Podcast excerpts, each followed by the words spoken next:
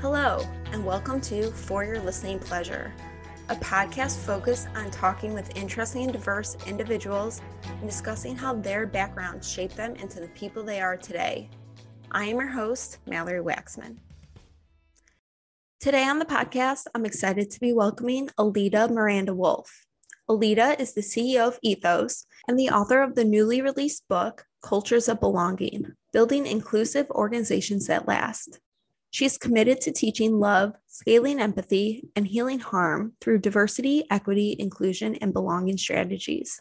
Alida is beyond impressive, and I enjoyed our conversation talking about everything from her journey into the DEI space to building her company Ethos. Today on the podcast, I'm excited to be welcoming Alida Miranda-Wolff. Alida is the CEO of Ethos and the author of the newly released book, Cultures of Belonging, Building Inclusive Organizations That Last. She is committed to teaching love, scaling empathy, and healing harm through diversity, equity, inclusion, and belonging strategies. Alida is beyond impressive, and I enjoyed our conversation talking about everything from her journey into the DEI space to the building of her company, Ethos.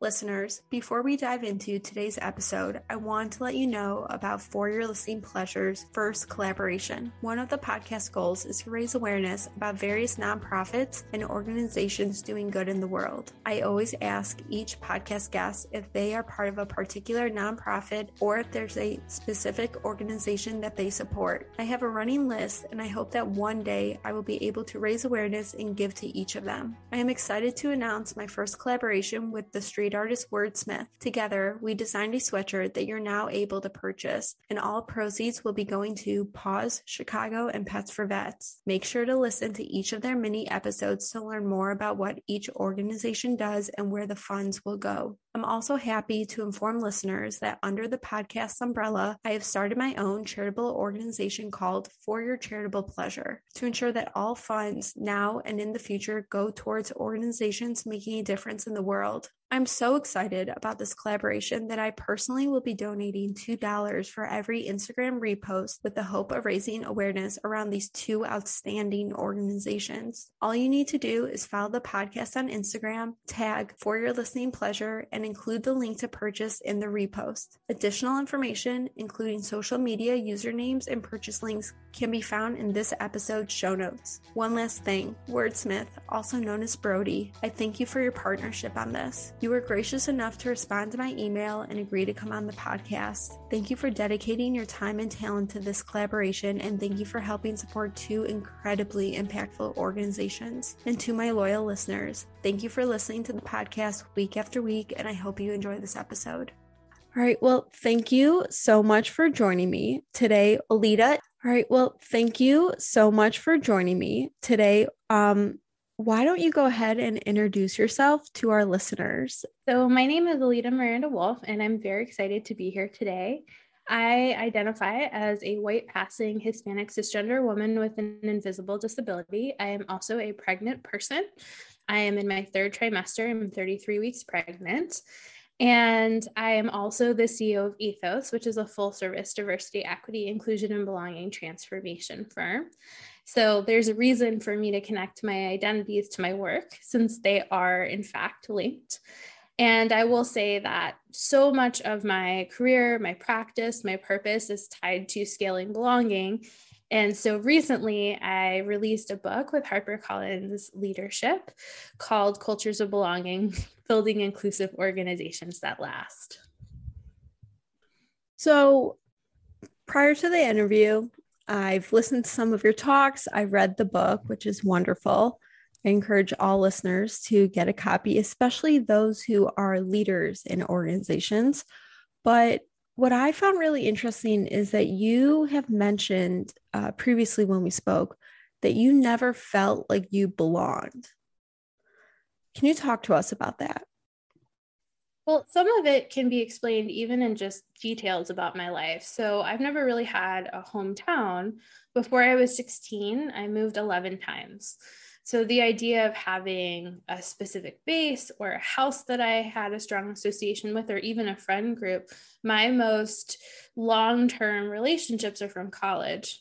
if they're not my immediate family members. So there's this element of rootlessness, and it's actually something that's very much tied to my other identities. So half of my family is from Cuba, and they were refugees from Cuba to Spain, and then came as immigrants to the US. So this sense of placelessness is something that is almost inherited from me. When I've asked folks in my family where they identify as being from, there are some who will strongly identify with Cuba, and there are others who won't. It's this idea of not really having an anchor. And then there's also just the element that I grew up in between worlds.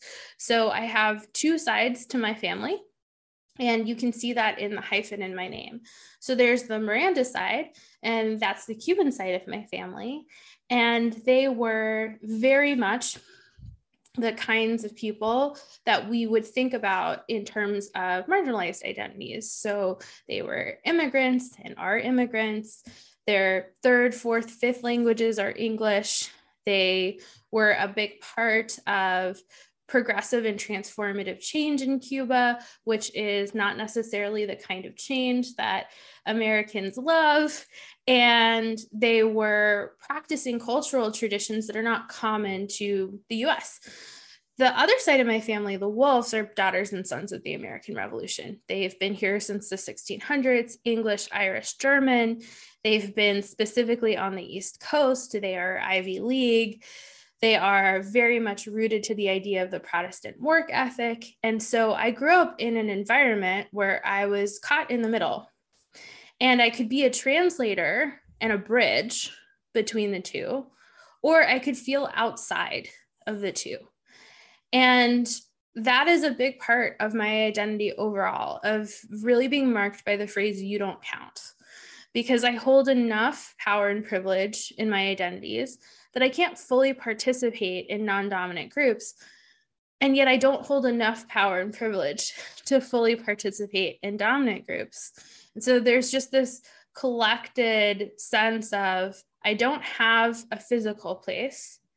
I've inherited the sense of placelessness. And then my identities don't put me in these strong community categories. So I often feel like I'm on the outside. At what point growing up did you start to feel this? Because I know, as we all know, adolescence is hard. Being a female during that time is even worse. But then when you don't feel like you have a clear idea of who you are or where you come from, because that sense of belonging, you really were, you know, your family's on completely different sides, not like their sides, but different ends of the spectrum. When did that start to become conscious for you? It was certainly conscious for me early on, just in social dynamics. I was a very precocious child. Some might say I was verbal very quickly. I was a reader very quickly. And in school settings, from as young as I can remember, I was really relentlessly bullied. So the idea of being ostracized or not belonging already was front and center for me when I was in preschool and when I was in kindergarten.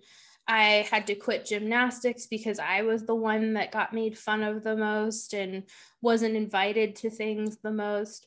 And part of it was just that I really was strange or different compared to the other kids. And I can see that a lot more clearly now than I could see that then, for sure.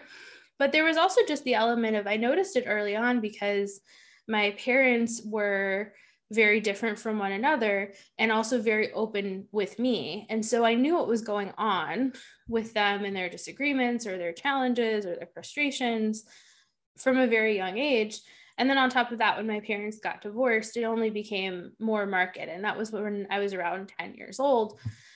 And I want to be clear because I had a different experience with divorce than a lot of kids do. I never thought it was my fault. I thought it was the right decision. I did not believe my parents belonged together. I encouraged them to not be together. And you're literally caught in between when your parents have joint custody and when they don't live in the same place. It's even more noticeable. So you are going from one place to another place and maybe on an 8-hour drive or on a flight. And that makes you feel the separation or the gap even more. Yeah. And I don't think that's fair to do to a child. When I understand like wanting to see your child, but 8 hours in a car or on a plane, that's just not fair to a child. And I'm sure that whole situation probably made you grow up even faster. And I know I went through some experiences when I was younger that made me grow up faster than my peers. And then that made me even more almost like an outsider, because stuff that they were dealing with was like a cakewalk compared to like what I was working through or dealing with like at home, or, you know, it kind of forced me to grow up so much faster. And you start to realize what's going on in the world. I don't know if you had that same experience, but it's hard to relate to your peers when you're already being brought into like adult situations when you're younger. I was certainly always very adult, even before my parents got divorced. And I have a background and a history with trauma, and have had to really work through trauma in a variety of ways as an adult. With that said, I didn't experience a whole lot of resentment or anger or sense of unfairness, because I really understood then, as I understand now, the very difficult and unpleasant choices that have to be made when you are not in control of other people. And that was the situation that I saw. In terms of relating to my peers, I think one of the challenges that I experienced was that I wasn't angry. So I had a lot of peers who had gone through divorces. I mean, the reality is divorce is common. And at my age, there were a lot of kids going through it too. And they were just so angry and hurt and confused, which I could understand. And at the same time, there was an advantage to me being an outsider, which was I could almost take an outside look at my own life, at my own family, at my own self. And so I could get above my emotions in some ways. And honestly, now I'm processing them. So I'm not saying, wow, this was an incredible thing, and look at how resilient I was. It was more that I had a greater sense of empathy at that time than maybe other kids did. And it was really also coming from this place of, when you are someone who experiences a lot of trauma early on, you figure out ways to protect yourself. And one of the ways that I learned to protect myself was by being very rational, very even-tempered, and thinking about what others needed from me and how I could offer care. And so that was very much the place that I came from in everything that I did. It's kind of funny now that when you're an adult and you realize coping mechanisms that you've done that are just like not healthy for you long-term, with boundaries or saying no. And I know that's something that kind of came up later with you with your work, because you would work 80 hours a week when you were out of school, to the point of exhaustion and fainting. But before we jump to that, you went to the University of Chicago, and you had your heart set on being a lawyer. I understand that somehow you made it onto the law review as an undergrad, which I've never heard of before, but congrats to you. There should be like an award or something that you get for that. You took the LSAT, you went above and beyond, and one day you woke up and was just like, this isn't the path I want to take. Why did you have that change? And did you feel disappointed in yourself that you woke up one day and was like, I don't want to do this, but I don't know what I want to do? Because you seem, and from your book I read, like, you make a plan, you go for it. There's no questions. Why did you have that kind of, come to Jesus moment? I can't think of a better phrase, but. So, I mean, the reality is I didn't just wake up one day and decide it. I got hit by a car and had reconstructive surgery, had to relearn to walk, and went through a very painful recovery period. And I still have some mobility disabilities from that accident the way that I've crystallized it for other people is I spent 5 days in the hospital before I had my surgery, and I was in excruciating pain during that time, because no matter how much pain medicine they give you, if your shoulder is not just broken but dislocated, any small movement is going to send shockwaves of pain into your body. Right before the accident, I had felt like I had gotten a series of big breaks. So I was being considered for a Truman scholarship, which would essentially cover the cost of law school. I didn't know if I was going to get it or not, but I had made it as a semifinalist. I had also just gotten an internship with the Equal Employment Opportunity Commission on the legal team to really learn how they were doing their work and be able to be involved in policy. And this was what I was working towards. When I was in the hospital, I was encouraged by multiple people, my surgeon, my nurses, my parents, to take a leave of absence, to take at minimum 3 months. And I refused. I went back to school a week after my surgery, because it was the only place where I did feel a sense of belonging and support. And I thought, if I am in the place that makes me feel motivated and energized, I can recover from this.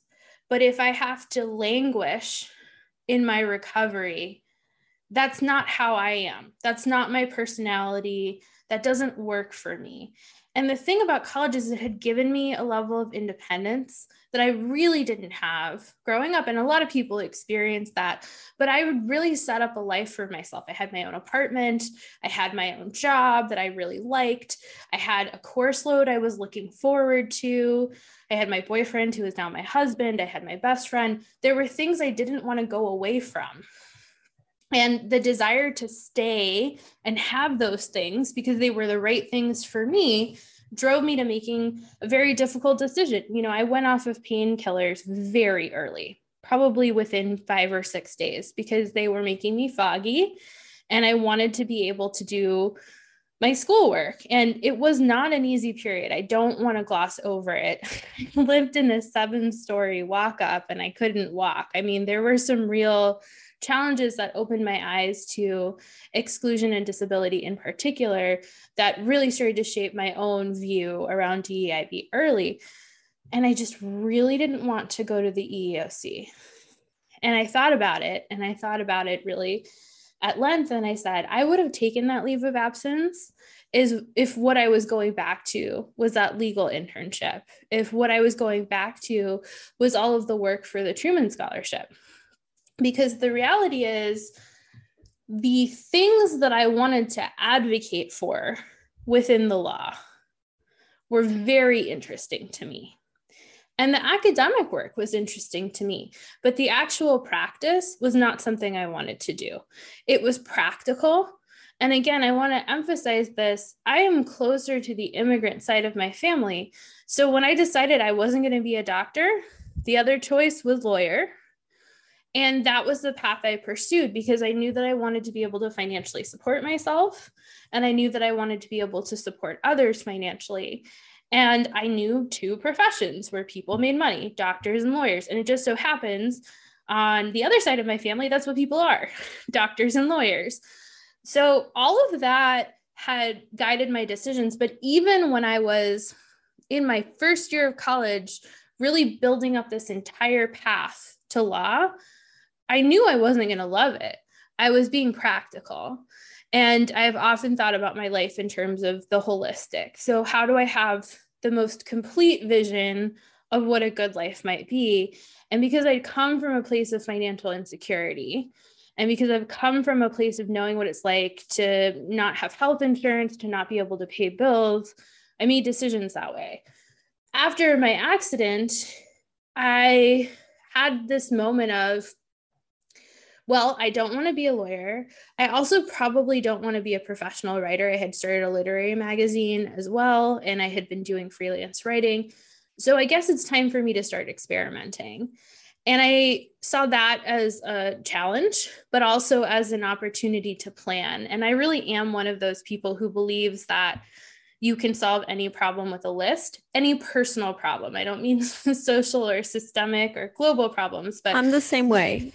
Like, let's figure out if there's a problem, let's figure out a way to fix it when we're able to. Like the bigger problems, like this podcast, I hope that this helps towards solving the bigger issue of people not understanding where they come from, or talking about issues like diversity and inclusion, or even the term covering, which we'll get to because that's a new term I learned.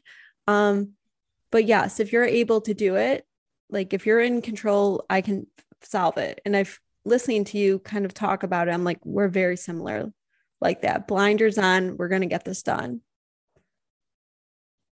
That's what I did. And I explored another path. I think one thing that helped me though, Mallory, honestly, was I did work the entire time I was in college.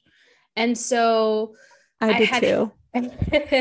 I had this opportunity, I'm sure you understand this as well, to not be as afraid of what would happen after college, because I had been working. And so I knew that at this point, this was my third year of college that I had this accident, I was going to be able to find a job and it was going to pay what I needed it to pay. And I was going to be flexible. So it was a matter of, what do I need to try that I haven't tried yet? What do I need to experiment with? So one thing I'll say is, yes, I am planful. Yes, I can be rigid, but it's interesting whenever I take any kind of personality assessment or have an astrological chart read, my defining characteristic is adaptability. So I have no problem changing course, and I don't get super attached to any one way. Usually I'm trying multiple options out at once to see what's going to work for me. And so do I think I would have had that reaction my first year of college? No, but I do think that working because I really needed to make money meant that I worked a whole lot more than some of the folks that were in my circle. And there was a really weird restriction at the University of Chicago when I was there, which was you could only work 10 hours at a job a week. And so I just at one point had 6 jobs, because it was the loophole, right? It didn't matter if I had multiple jobs. It just mattered that I wasn't doing more than 10 hours of work. And so I was in the communications office. I was in the career advancement office. I was organizing a festival. I was at the arts center. And I was just trying out all of these other kinds of roles. I was working in the library. And that had given me a sense of, okay, there are other things that I can do. And maybe when I had started college, that wouldn't have been the case. I would have said, if I'm not a lawyer, there's no other chance for me. But by this point, I understood there were many other options. So there is no doubt in my mind, whatever you decide to do, you're going to be great at. That has never been a doubt from when we first started talking, even right now. But what I found really interesting is you went to venture capital. Like such a different space from where you are currently. But more importantly, you were the first Hispanic woman to be working in that space.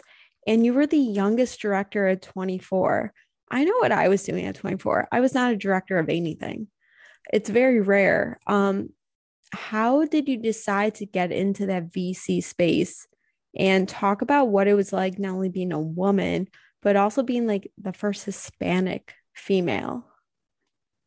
So it actually started in college for me. I had developed a strong relationship with our head of entrepreneurship in the career advancement office, Jerry Huang.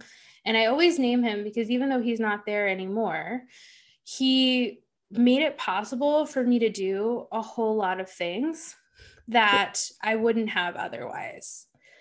And for him, one of the things that he did was he let me know that there was this internship opportunity at Hyde Park Angels. And I didn't think I was qualified. They were looking for econ majors. I tripled. I did English, Romance Languages, and Law Letters and Society. But I applied anyway, and I was really adept at resumes and cover letters because I was working as a career advisor, a student career advisor for other students looking for internships and jobs. And I ended up getting an interview. And I got an offer to be an intern in their consumer products and services team. and it wasn't paid. So here's the deal. I can't take an unpaid internship at this time. Jerry arranged for me to get a stipend, a quarterly stipend from the university so that I could do it. And that's what I mean about always bringing him up and always mentioning him, because any time that I had a barrier, especially related to things like money, he would find ways for me to get it or apply for a fellowship or apply for a grant. And that was huge for me because there were just things I would not have been able to do. So I started interning there, and serendipitously or not, the person that I was interning for, who was the associate, really had checked out because she had decided she was going to go to McKinsey. So I started doing all of the things that she was doing. And I had the advantage of this being a small enough team that people saw that I was. And so I kept being entrusted with more and more and more responsibility. And even by the end of it, like hosting a social event for all of the associates, as if I was one of them, getting my title changed from intern to junior associate to associate. And by the time I graduated, I had been an associate at Hyde Park Angels, which normally you couldn't have even been an associate unless you had gotten an MBA. So that all had added up. I went to work in industrial manufacturing, and that was a very different role for me. It was what, again, would achieve this holistic life that I was looking for. My fiance at the time was applying to grad school to get his PhD in interdisciplinary sciences. He got in everywhere he applied. So we were in a situation where we were saying, are we going to go to Palo Alto? Are we going to go to Berkeley? Are we going to go to Texas? Are we going to stay in Chicago? And I had different opportunities, but this industrial manufacturing one had some things that stood out to me. One, it was definitely the best offer I received in terms of compensation. It was enough compensation that I knew I'd be able to pay for my wedding, which I knew I was going to be the one to do. And it was a generalist position in management development. In other words, they were grooming me over the course of 2 years to become a leader, which was the only thing I knew for sure. I didn't really know what space or field I wanted to be in. I knew I wanted to be in charge. And it wasn't necessarily because I love to hold power over people. I wanted the freedom to make stuff. And the only people I saw who had the freedom to make stuff and were economically stable without outside support were in leadership positions. So I took this position and I excelled in the position, and I was also crying pretty much all day Sunday, every Sunday, because I had to go to work on Monday. It was just not culturally the environment for me by any stretch. And I was losing myself in a variety of ways. For example, I have always been an active person. I've always had a lot of different hobbies and a lot of different interests. And I was on the couch watching Parks and Rec reruns all day long when I came back from work. And that's just not me. There's nothing wrong with that. But you notice a change in yourself, and it's not a change that feels right. It doesn't feel good. It feels like you're just getting by. So around that time, one of the connections that I had at Hyde Park Angels reached out and said, do you know anyone who would want this program associate role? It was way less money than I was making. And it was a way more junior position too than what I was doing, even though I had only recently graduated. The thing about my job at the time was they accelerated me very quick. I mean, I was already managing people. So I applied anyway on a whim, and I got an offer almost immediately. And I had to make some really big decisions about it. Am I going to take a $28,000 pay cut? Which I did. When it comes to your happiness, and I've heard this from like guests after guests, and I know myself, I've experienced it. You might be making more, but if you're miserable, you're going to be spending it way faster, buying stuff, trying to make yourself happy. And you have those, you don't even enjoy your weekend because you have that anxiety about having to go back to work on Monday. And it's just not healthy. After a while, your brain and your body just cannot keep going when you're that unhappy.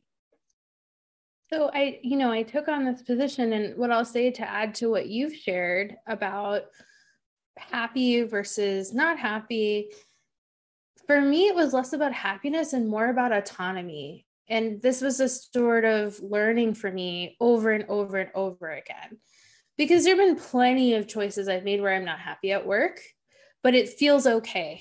So for me, it's about purpose and greater alignment to the person I want to be. And it's also about feeling free to make my own choices. And one of the most challenging things about the culture I was in previously was, if you got up to go to the bathroom, there were 3 people watching and writing it down. And to feel so monitored all the time was constricting. I got written up for dress code violations twice, and I wasn't doing anything to violate the dress code, but there was just a way of letting me know that people were watching me. And then if I did anything that went against their own standards of assimilation, there was going to be a consequence. So even though folks were talking to me about promotion opportunities and how far I would go and how the work I was doing wasn't going unnoticed, I just didn't feel free enough to feel safe. And with this job at Hyde Park Angels, I knew there would be more flexibility. I knew there would be more choices. I knew that I would have more autonomy. And for me, that trade was absolutely worth it. Even though it wasn't necessarily a reduction in hours, it was not an easier lifestyle. In some ways, it was a harder lifestyle. But if I wanted to go to the bathroom, I didn't have to worry that people were deciding whether I actually had to go or was trying to get away from my desk. And it made me work harder, and it made me do more and be more creative to have that space and that freedom, because I was very structured. So I didn't need to be monitored. I'm the kind of person where in preschool, I used to give myself extra homework. I've given myself extra homework my entire life. I wrote 2 theses in college at the same time, which I didn't have to do, but did, because I like to structure my life around the things I'm interested in. And so if I'm interested in my job, I'm going to do the things in my job. And I'm very motivated in an independent way. So I got into VC, but what I always say is it really was luck for me. I didn't know what venture capital was really until after my car accident. And I started exploring entrepreneurship, and in working with startups, realizing that they were completely dependent on venture capital and didn't understand how it worked. And then I wanted to understand how it worked. And then I worked in a VC firm where everybody there seemed to know a whole lot about it, but me. And we're coming from more traditional backgrounds. And basically I did a good job, and they called me, and I took advantage of an opportunity. And the reason I share that is because so many folks are like, okay, what was your strategy? How did you do it? What was your angle? And the reality is, as somebody who hired in venture capital, it's a very nepotistic space. There are 800 firms in the world. More people work at Accenture than in the industry. People really want to work in venture capital and are willing to do just about anything to get there. And it's very relationship driven. People get hired because they know each other, because they have gone to the same school, because they have been involved in the same organizations or worked together previously, or, you see a lot of partners in VC firms really launch a company, that firm has invested in that company, they have a good exit, they become a partner. And that just wasn't my experience. So there was an element of luck to the folks who look at it and say, wow, I really wish I could get into it. And at the same time, that meant that there were hurdles and challenges for me. I had to teach myself a whole lot. I had to learn a whole other language.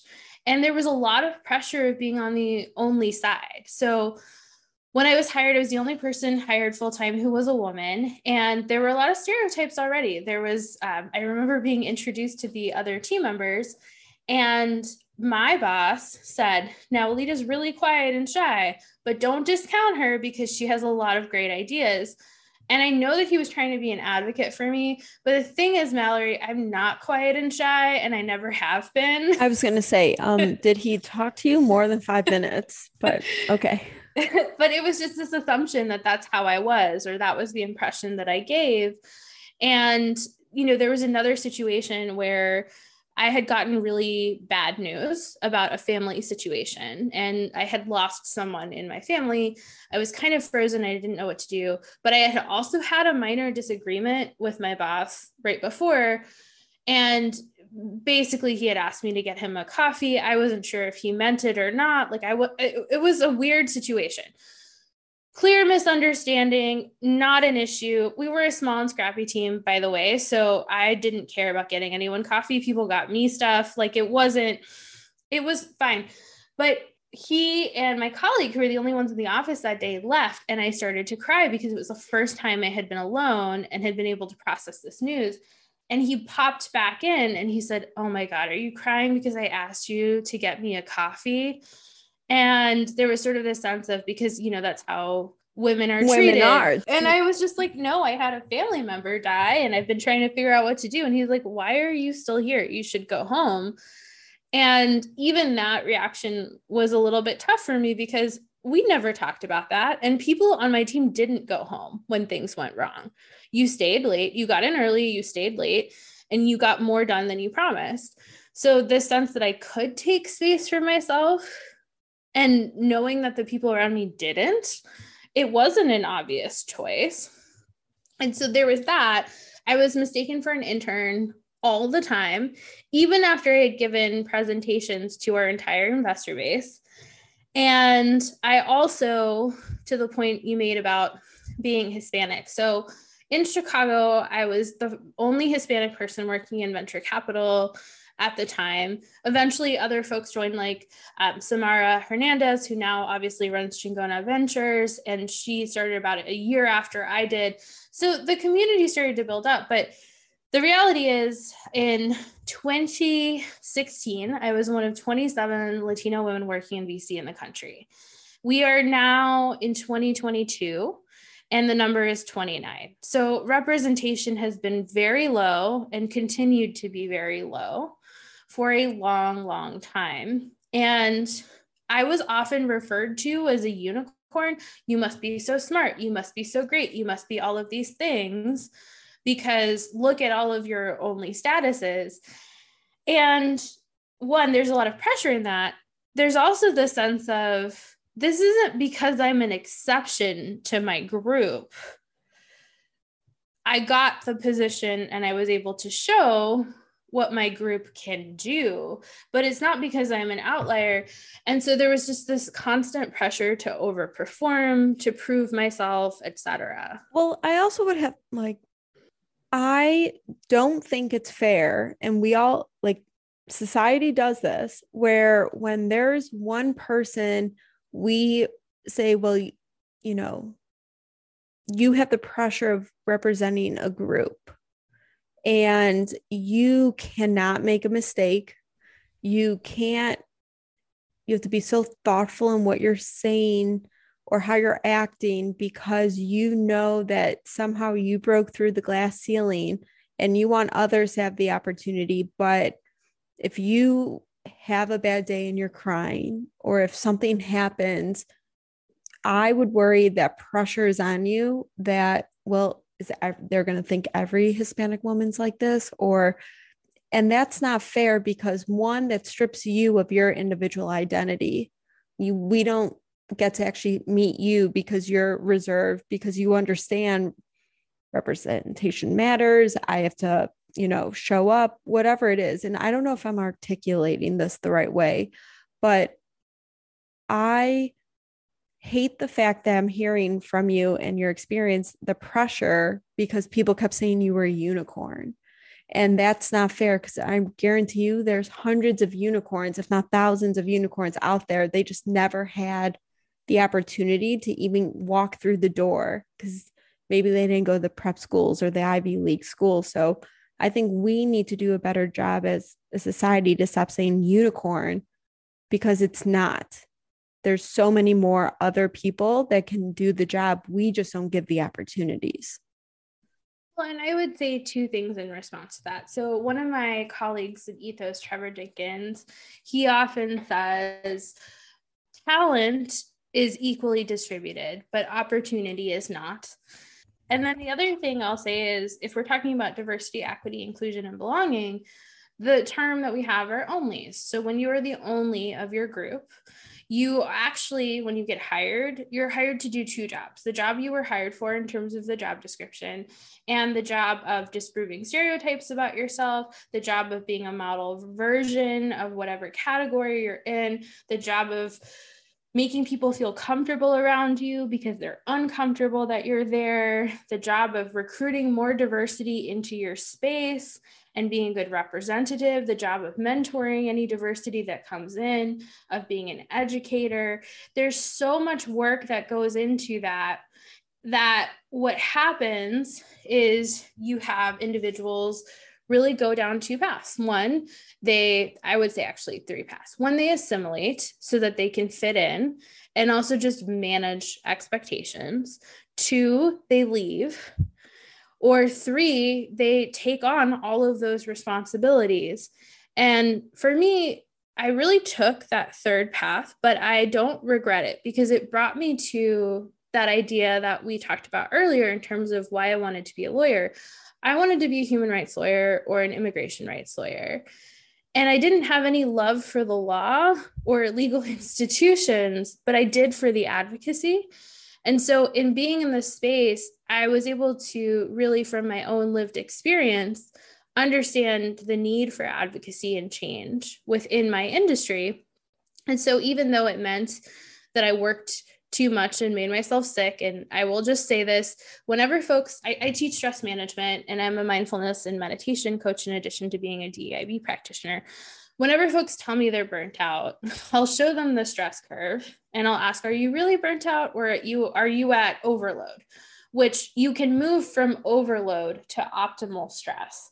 When you're at burnout, it's a whole other story. If people were truly at burnout, they would be angry, they would be depressed, you would see increases in absenteeism, and you might have some real biological impacts. And for me, I no longer produce my own adrenaline. So I don't produce my own stress hormones.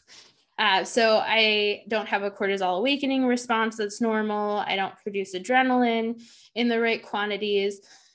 The sort of performative advantage of it is that I tend to be very calm under pressure. But where did that come from? That came from really pushing to the point of biological burnout. And again, I can look at it and say, I don't regret it because it brought me to my purpose. And I got to the meaning and purpose phase of my life very early. I was 25 when I understood my purpose in life. And I can say with many years passing and about to be a mom and running two businesses and having this book, that I was right about it then. It wasn't some sort of delusion for me. I was right about it. And there was a cost. So let's talk about that purpose, because I definitely want to talk about ethos and the book. But for our listeners who might not be aware of the work you do, what was your purpose and how does ethos solve that? So it wasn't stated this way when I found it, but I've really distilled it down because I had this big paragraph of this is my purpose statement and how I make the world more beautiful. And what it distills down into now are really three phrases. So I believe that it's my purpose to teach love, scale belonging, and heal harm. And whether I'm doing that at Ethos or not, I'm going to be pursuing those things. And I find myself pursuing those things, whether I'm at work or not. That is where I derive my sense of fulfillment, my sense of contribution, my sense of connection, community, and coalition.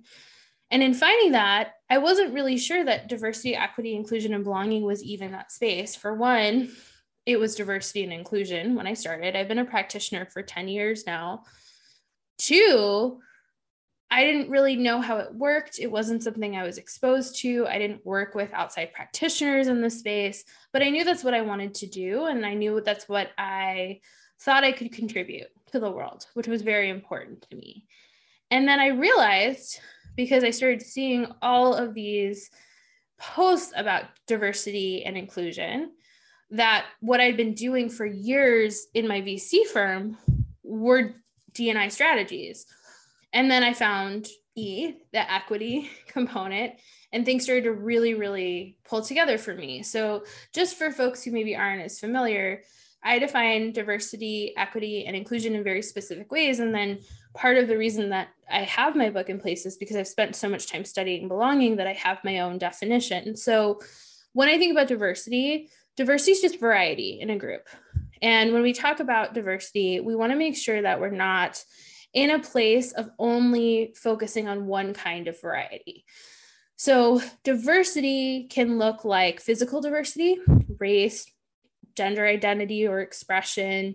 If you have a visible disability, it can look like socioeconomic diversity, what class you're coming from, your education level, how much money you had growing up, how much money you have now. It can look like values-based diversity. That might be your cultural experience. That might be your religious or spiritual identity, what you believe right and wrong to be. There's cognitive diversity. That's what people usually mean when they say diversity of thought. Although it's important to note that diversity of thought often comes from having diversity of the other areas, but that might encompass neurodiversity, your learning style, your processing style. And then there's vocational diversity when we talk about the workplace. So what level you are, what decisions you're involved in, your industry, your trade, your function. That's diversity. And it's an outcome. You can measure it and you can achieve it. You can achieve diversity in a group. It may change because people come and go within the group, but you can achieve it. Similarly, inclusion is an outcome because inclusion is just how the people who have been brought into the group feel when they're there. So if I'm an employee and I'm coming from these different identities that weren't represented before, if I feel a sense of being welcomed and invited in, I'm experiencing inclusion. It's trickier to measure because you can feel really included on your immediate team, but not in your company, or you can feel really included in your company, but not in your industry.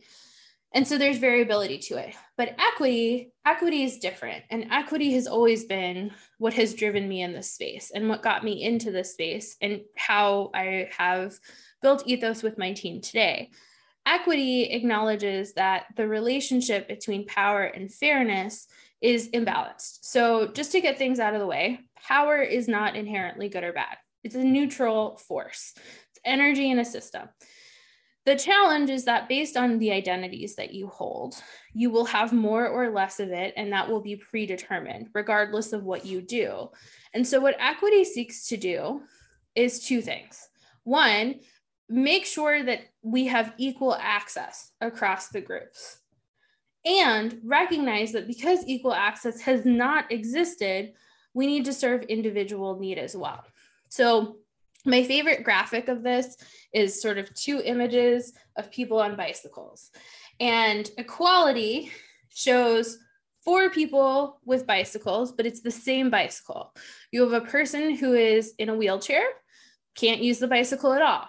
You have a person who's very small, the bicycle is too big for them. You have a bicycle that's working perfectly for a woman, medium size, and then you have a person who has a much larger body type and size, can't use the bicycle. Equity, everybody has a bicycle that fits their body. And so once I understood that equity is a process, it's a process of being very conscious of what we need to do to provide both equal access and individual need, that made a lot of sense to me. It made a lot of sense in terms of structural change, process-based change, etc. And then one of the things that occurred to me as I was working in DEI, because I always called it DEI until really the last 2.5 years, is that inclusion isn't enough. You might feel welcomed and invited. Is that enough in terms of meeting human needs? No, and there's really good social psychology to show this. So I always quote Roy Baumeister, who is one of the two major researchers in the 90s who popularized the idea of belongingness, because in the kind of seminal paper on belongingness, he writes, "To belong is to matter." And basically what the research found is that every human being does have a desire to belong, and it's a basic psychological need akin to safety. And so I started to think about, what does mattering in a company mean? Because it's going to be different than in, let's say, a romantic partnership or in a community organization. And that's what I dedicated so much of my research and my time to, And what I believe belonging is in a company is that you feel part of something greater than yourself that values and respects you, and that you value and respect back. In other words, in order to achieve belonging in a company, you need to have relationships. So you need to feel connected to other people, because as much as you can feel connected to a mission, if you don't have social relationships to make you feel like that mission is something you're achieving together, it won't actually be that concrete sense. You need to have resources. And this is where we come into it. If you're going to have healthy relationships, you need the time and energy to maintain them. If you're going to feel valued, you need to have the money to pay people what they deserve. If you want people to feel respected, you need to be able to have enough resources to really say, we are able to honor your boundaries, right? And then you need reciprocity for all of it to stay together. And what I think is so interesting about this is we often talk about how companies don't value and respect their employees. And so there's a lack of reciprocity there that leads to departures, disconnections, lack of trust. And that certainly exists. The reality is, though, employees themselves may not value and respect their companies. We're seeing that in the Great Resignation, not because they're leaving, but the reasons they're giving. They'll say things like, I really like my pay. I like my colleagues. I think I have good benefits. I don't believe in what my company does. I don't think my company does things that are good for the world. I think my company does harm. And they're leaving. You don't claim belonging to an organization or institution that goes against your values. That's the reality.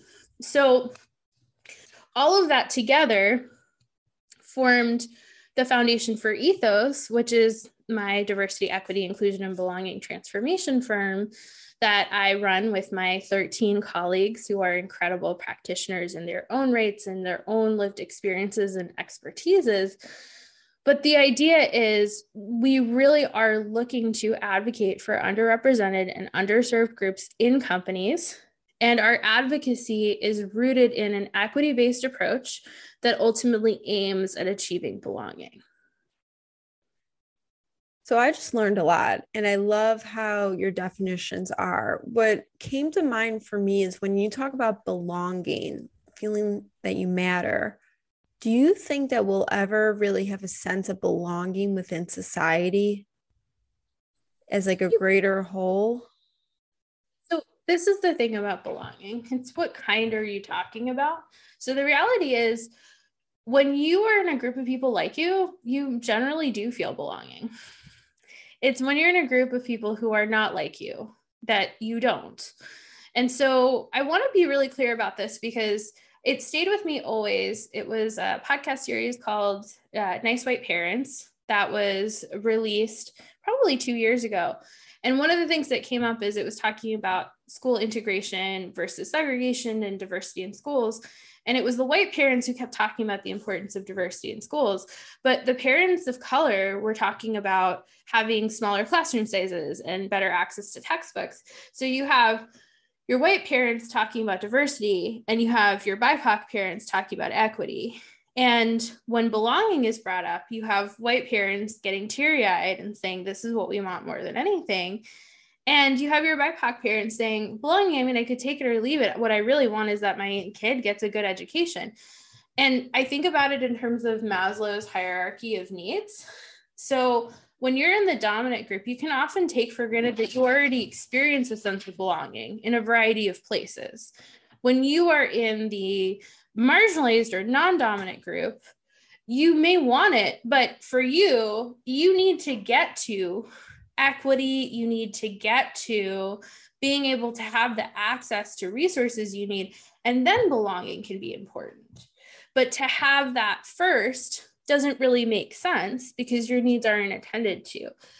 But I do feel that people experience a great sense of belonging. It's just not necessarily in positive ways or within this lens of diversity, equity, and inclusion. So in terms of getting there as a society, one, I don't even know that that is the goal, because we should be able to have the agency and choice to belong to the groups we want to belong to. And so that is really what I would advocate for, that if you want to be part of the group because you believe in the things the group believes, that you are not kept out of the group because of your social identities. But do I necessarily want to claim every social group within society? Do I necessarily want to belong to every kind of group? No, that wouldn't be my preference. It wouldn't be the preference of many other people either. What I think is important is to consider, where are the places where we need to strive as much as possible to create the opportunity for belonging, because people have to be there? And work is an example. There are very few people in this country who have the option of not working. So if we know that it's a basic human need, if we know people have to spend a ton of time at work, if we know that the majority of their stress, their anxiety is coming from work, then that's the place we need to focus on. But, you know, for the entirety of society, what I would suggest there is, instead of the goal being everybody feels a sense of belonging, that there's widespread cultural intelligence. Basically, that means being able to adapt to different cultural contexts, being able to appreciate them, so understand them, celebrate them, but not necessarily participate in them if they don't make sense with that sort of larger definition of belonging. I know you're very busy. Just one last question is, let's talk about your book, The Cultures of Belonging. I read it. I thought it was fascinating. I actually shared it on my company's Slack page. How did the book come about? I wanted to be a writer my entire life. I was a writer, and I was a ghostwriter in college to make money. And I did my thesis in creative nonfiction. And I really wanted that to be my life, but I knew there was no money in it, and I'm practical and I have people to support. So I wasn't going to pursue that as my path, but I stayed in touch with my advisors and my professors. And one of the things that I kept hearing from them is just the fact that if I was going to write a memoir, for example, I needed to be at least 40 because I hadn't lived enough life. And I will contest that until I'm blue in the face, because I don't think it's the amount of years. I really do think it's the amount of experiences. I think you could have probably wrote one by the time you were 30, and it would have, I'll like, when it comes time, I'll be the first one to buy it, 'cause it needs to happen at some point. But there was this huge drive for me, Mallory, of I really wanted to do it. And that was my craft. And I was sort of searching for, where is it going to come from? And then it hit me probably 2.5, 3 years ago that I was learning so much about the practice of DEIB. And I was having all of these meetings with folks who wanted to pick my brain, or clients who were like, how do you do it? There was so much out there content-wise around why to do DEIB and what options existed. So we knew a bunch of strategies, but how do you actually put them in place? That wasn't anywhere. And I wanted to make everything I was doing in our consulting practice open source, because my idea of scale, and this is very different than when I worked in VC, is that it's not for us to see a giant return on investment. It's not for us to have an acquisition or an IPO. I really believe that our organization is responsible for helping as many people as possible. And I thought, if I put a book together that's really practical, that you could follow step by step, then that's something we can do. Plus, I have sometimes very contested views around IP, in that I don't really believe in it. So I want to be able to share ideas as much as possible to get to the mission and outcomes that matter. And that's how the book came to be. So for listeners, she dedicates the book to for those who feel like outsiders and all of the people who invite them in. And I just thought that was such a beautiful way to kind of set the stage before diving into the book. You are so impressive. You have lived, it seems like, 1,000 lives in one. And I am so excited to watch, not only see you as a mother, because your child is so lucky, but also to see where Ethos goes. And I hope that listeners not only get the book, we'll post about it, we'll connect them with your LinkedIn and website as well, but really take in this conversation and have an understanding of thinking about diversity and inclusion and equity in a different way, in a more practical way, that we build a little bit more kindness and understanding amongst, you know, those who are in our social circles, but also those who aren't, or those who are with us in our workplaces, because you never know kind of what someone's going through or how they're feeling. So I end every episode with the final three questions. The first question is, if you had a quote or a mantra that you live by, what would that be? So I've used this quote so many times that I eventually just put it in my signature line, because it is honestly my North Star. It's James Baldwin. And the quote is, "The place in which I'll fit will not exist until I make it." It's beautiful. I've never heard that one before. And then the second question is, if you could relive any one day, which day would you choose? If I could relive any one day, which day would I choose? So there's a lofty answer in that I wouldn't relive any day, because I do believe that they all add up to, and I apologize, my cat does not respect me. Oh, I'm loving it. He's so cute. He's a sweetheart, but he's also purring into my microphone. So, you know what? There's the sense of, you know, I wouldn't change anything that's taken place in my life, because I really do believe that it all adds up to lead me somewhere. At the same time, I think that I can't help it. It's the only regret I had. So I have a rabbit right next to me. We have 4 rescue rabbits, but I had a rabbit named Fergus, and I got him, adopted him right at the beginning of the pandemic. And I don't think I've ever experienced more heartbreak than when I lost him, when he passed away. And I've lost a lot of people in my life. And I will just be honest, it's the only regret I have was he was sick, and I could tell he was sick, and he had had a lot of health complications, and I'd always reacted quickly enough and taken him to the right place. And we immediately, when we saw he wasn't eating, took him in the middle of the night to a veterinary hospital. And I really deeply regret the one we took him to. We took him to the one that was closest by, that people had told us would service him quickly. And I wish that we had taken him to the one that we've actually since taken my cat, who was really sick, where they would have actually known what to do with a rabbit. Because losing him, the amount of grief I experienced was unbelievable, and it's not over. And he just wasn't a rabbit to me. He was my best friend, and we understood each other. And there was sort of a connection there that is very difficult to explain.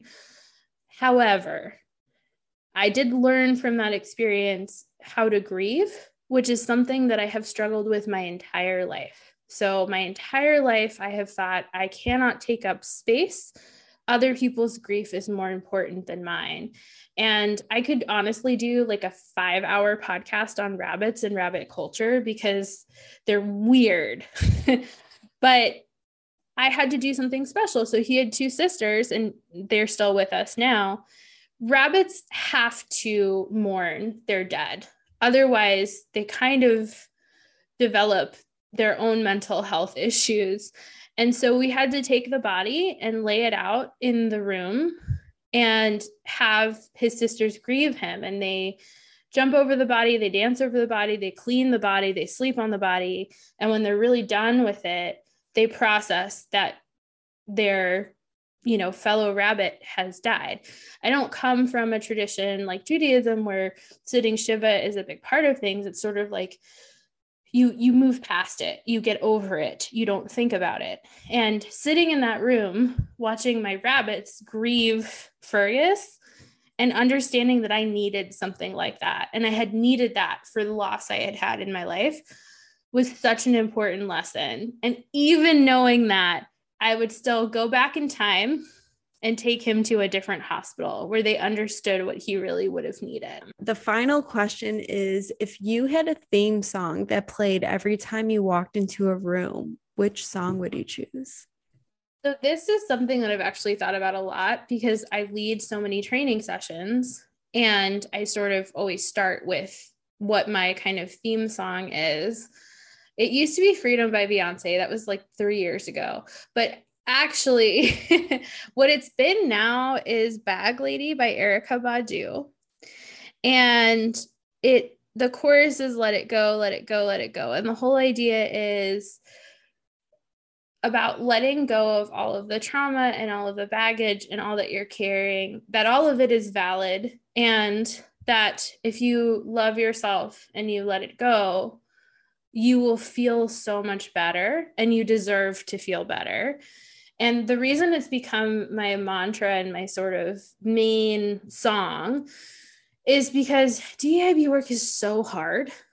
And I spend my day every day with people who have experienced harm, who are hurting, and who shouldn't have to. And it's very easy to absorb all of it. It's very easy to self-identify with it, to relive past experiences or trauma. And so that song has become really important to me. And I have to give major credit because it was Jasmine Barnes at Fuel Ed Schools, who's one of our favorite clients, who reminded me of it, because I hadn't listened to the album in years. And it, you know, Bag Lady was on it, but I liked other tracks better. And when she was talking about the layers in that song and how big of a deal it was, I listened to it and I said, oh my goodness, this is a song that I need in my life all the time. Well, I'm really excited to hear the song because I've never heard it before, but I am going to add that to the For Your Listening Pleasure Spotify guest theme song playlist. So hopefully listeners can listen to it as well as other guest theme songs. Thank you so much. This has been so amazing. I would love to have you back on once, you know, you get comfortable with motherhood and continue this conversation, because I think we really just, there was 1,000 different ways to go and so many different topics to kind of cover. And you're so knowledgeable and doing such phenomenal and impactful work. So thank you so much. Thank you for having me.